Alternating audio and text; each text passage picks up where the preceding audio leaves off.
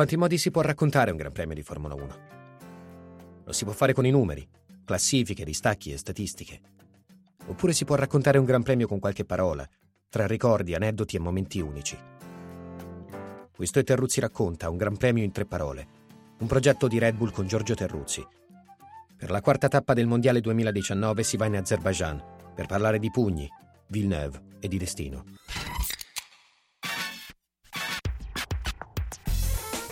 Chi di voi ha mai pensato di fare un giretto in Azerbaijan? Mica tanti, anzi, molto pochi, quasi nessuno, diciamo la verità. Serve Google Maps per capire dove sta l'Azerbaijan e servono tre parole per stare insieme adesso, dovunque voi siate.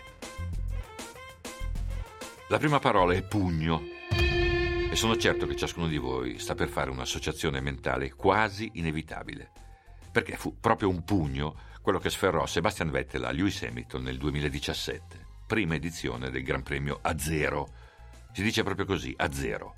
Infatti, a zero stiamo, perché una cosa del genere non l'avevamo mai vista. O quasi. Sì, sì, qualche baruffa, qualche vaffa. Piquet, che prende a cazzotti, mani nude, altro che ruote, quell'impiastro di Eliseo Salazar ad Hockenheim, 1982, doppiato e capace di buttar fuori Nelson nel momento del doppiaggio cileno Salazar, classe 1954, chissà che fine avrà fatto, dopo aver corso sino a pochi anni fa con una Mini nel Mondiale Rally.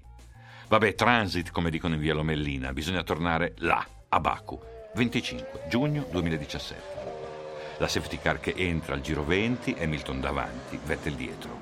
Hamilton che forse frena di colpo, Vettel che va in bestia, gesticola e affianca. Sbam! Un pugno, proprio così ruota contro ruota come nocche contro guancia, un gesto clamoroso, un gesto interessante, visto ora pensando ad allora. Calma dunque, ci serve un attimo, lungo abbastanza, per togliere di mezzo il contesto, i dieci secondi di penalizzazioni rifilati a Sebastian, le polemiche inevitabili tra i piloti, i giornalisti, i tifosi. Già, perché a noi qui interessa star dentro un replay fatto di fotogrammi, nei quali sta una natura, un procedimento complesso, una umanità riconoscibile perché in qualche modo ci appartiene. Quante volte ci è capitato di reagire così o di essere tentati, se non altro, di lasciar correre una reazione del genere? Faccio un'ipotesi, spesso, soprattutto quando eravamo bambini. Ma sì, dai, sei lì con il tuo giocattolo a immaginare tutto uno svolgimento del tuo godimento infantile, e per questo assoluto, quando arriva un Gianni, un Marco, un Giuseppe, oppure una Marianna, una Marina, un'Eleonora, che ti strappa il giocattolo e fa i comodi suoi. Sbam, sbam, sbam, altro che. Una sberla, magari un urlo disperato, un giramento assicurato, perché quel giocattolo è tuo e basta. Egoismo e protagonismo, guai. È una cosa da bambini Tanto è vero che in quella scena da pista un bambino vedemmo all'istante, oppure di certo nel replay. Un piccolo Sebastian che va in bestia di fronte al compagno di giochi che del gioco si appropria, lo fa suo. Frena e accelera, è lui il padrone, il protagonista, l'egoista. Lui, Hamilton, può, mentre l'altro, Vettel, è costretto a subire un affronto, uno sgarbo vissuto come qualcosa di insopportabile, il meccanismo della reazione è sconcertante trattandosi di adulti consenzienti e compresi in un gioco le cui regole sono note, accettate, condivise. Ma è anche un meccanismo comprensibile se pensiamo alla natura delle persone, alla nostra. Nello specifico la natura di Sebastian, che in qualche modo deve aver preservato un grano infantile, quel grano che abbiamo visto da allora più volte, stizza da impotenza, da errore, da sconfitta, nella quale c'è una sconfitta ancora maggiore, autoprodotta, travolgente. Ciò che porta Vettel, ogni tanto, a gonfiare insieme alla propria rabbia la difficoltà che ha di fronte. Baku è un circuito cittadino atipico, con due lunghi rettilinei da 350 km nella parte iniziale, cui segue un settore finale molto lento, che attraversa la città vecchia arroccata attorno al castello. Una pista che in tre sole edizioni ha visto andare in scena memorabili duelli corpo a corpo, che richiamano alla mente altre leggendarie sportellate. Il tema è intrigante e prendendomi una licenza mi suggerisce la nostra seconda parola, che è Villeneuve. Inteso come Jacques, campione del mondo 1997, titolo conquistato a Jerez in un giorno che ha molto a che fare con quanto accaduto a Baku tra Vettel e Hamilton. Ricordiamo tutti, ovviamente, Schumacher ad un passo dal suo primo mondiale con la Ferrari. suo il gioco, suo il giocattolo. Se non che Jacques Villeneuve fu protagonista di una irruzione strepitosa per tempi e metodi, dentro subito all'attacco in un punto in un momento non attesi. Schumi, spiazzato, sorpreso, furioso. Quando vidi Vettel colpire Hamilton in Azerbaijan, rividi all'istante Michael colpire Jacques in Spagna.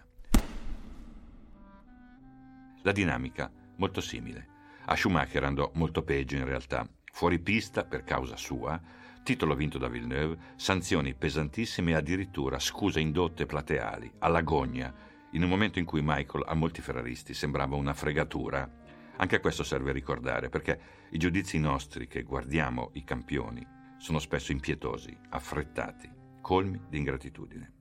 La dinamica mentale e psicologica identica, Schumi come Seb, Schumi persino più efferato di Seb, perché allora non si trattò semplicemente di un giocattolo rubato, ma di una lezione inaccettabile. Villeneuve che mostra a Michael di possedere identica stoffa, un coraggio solo suo, qualcosa che Schumacher era convinto di possedere in esclusiva. Roba da perdere la testa, altro che una lezione che Schumacher apprese in fretta, che forse Vettel non ha mai digerito del tutto.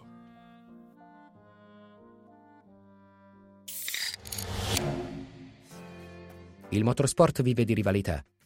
Duelli capaci di lasciare ricordi preziosi e dolorosi nella memoria degli appassionati e segni indelebili nell'anima di chi ne è stato protagonista. Perché a volte una sportellata può contribuire anche a raddrizzare la traiettoria di un destino. Torniamo a Baku, anche se non ci siamo allontanati troppo, un luogo molto sintonizzato sul Far West. Se pensiamo a quel calcione nel sedere rifilato da Verstappen a Ricciardo un anno fa, un tamponamento da stizza pure quello tra compagni di squadra per giunta, un gesto che forse a Max sarà servito per imparare a non ripeterlo mai più, speriamo, se non altro. Ma siccome siamo in un ring e non più su una pista, la mia terza parola è destino, perché abbiamo a che fare con confronti, con dualismi, con rivalità che determinano sempre qualche conseguenza rilevante. Cosa comprese Hamilton di Vettel in quel corpo a corpo del 2017? Una debolezza, nel momento in cui dava una prova di forza muscolare, ma niente affatto mentale.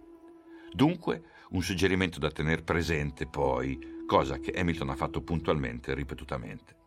Nello sconsiderato tamponamento messo in atto da Verstappen nei confronti di Ricciardo, al netto di nuovo delle conseguenze immediate, c'era una doppia consapevolezza, quella di Max, così cosciente di trovarsi in una posizione di privilegio dentro la Red Bull da consentire al suo inconscio un gesto del genere è quella di Ricciardo, al cospetto di una condizione di inferiorità, la condizione che deve avergli suggerito di andarsene, in quanto non prediletto, non protetto dentro una famiglia che aveva già un altro figlio da cullare.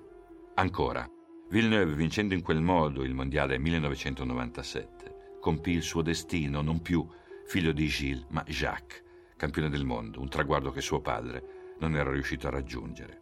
Abbastanza per cambiare prospettiva rispetto alle proprie priorità, mentre Schumi deve aver compreso allora di dover immettere altro, di meglio, di più, per preservare la propria ferocia, abbinandola al solo talento.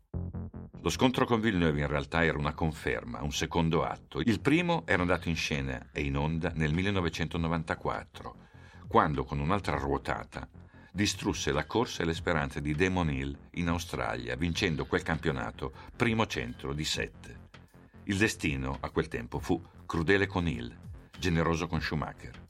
Ma quando un'altra Williams, quella di Villeneuve, invertì i pesi del gioco al pari di una vendetta, Michael comprese, crediamo, che poteva bastare.